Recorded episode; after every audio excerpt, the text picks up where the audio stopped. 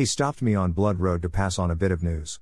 Carl Meidens had been born and raised in Cross and, when he was old enough, he had joined the Navy and left town about as quick as he could. I didn't blame him. When he was 13, Carl had the misfortune of watching a bear with two heads eat his father. Eventually, Carl had returned from his travels, and he had settled down at the ripe age of 60. But not in Cross. No, he had taken up residence in Pepperell, but he did find occasion to come into town now and again. Mostly it was to jaw with me and one or two others he cared to see. I was walking and considering how I'd had to butcher Joel Hansen the day before when Carl pulled up beside me, his wife and their children in the carriage with him. You're a sight for sore eyes, Duncan Blood, Carl told me. Why's that? I asked. My bourbon's at home.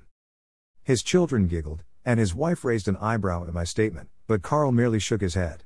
We passed by the Church of the Good Shepherd not 20 minutes ago. And? I asked, disliking the way the conversation was going. Doors are open, Duncan, he told me. Looks like they've been open all night, too. Pastor Daniel?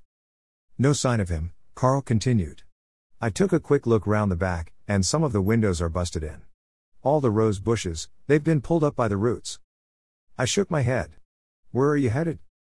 Into town to stop at Von Epps, he explained. The kids want new books, and they've worked hard for 'em.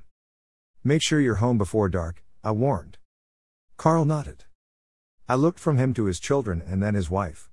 There'd been some mountain lion sightings, I said to them. At least two. If they're hunting together, they won't be bothered by the size of your horse. Would they attack? Carl's daughter asked, holding on to her doll protectively. They might, I said. Best not to tempt them.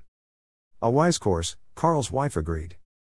Carl tipped his hat, clucked at the horse, and gave the reins a gentle snap. As they headed into town, I adjusted the Colts in their holsters and started for the Church of the Good Shepherd.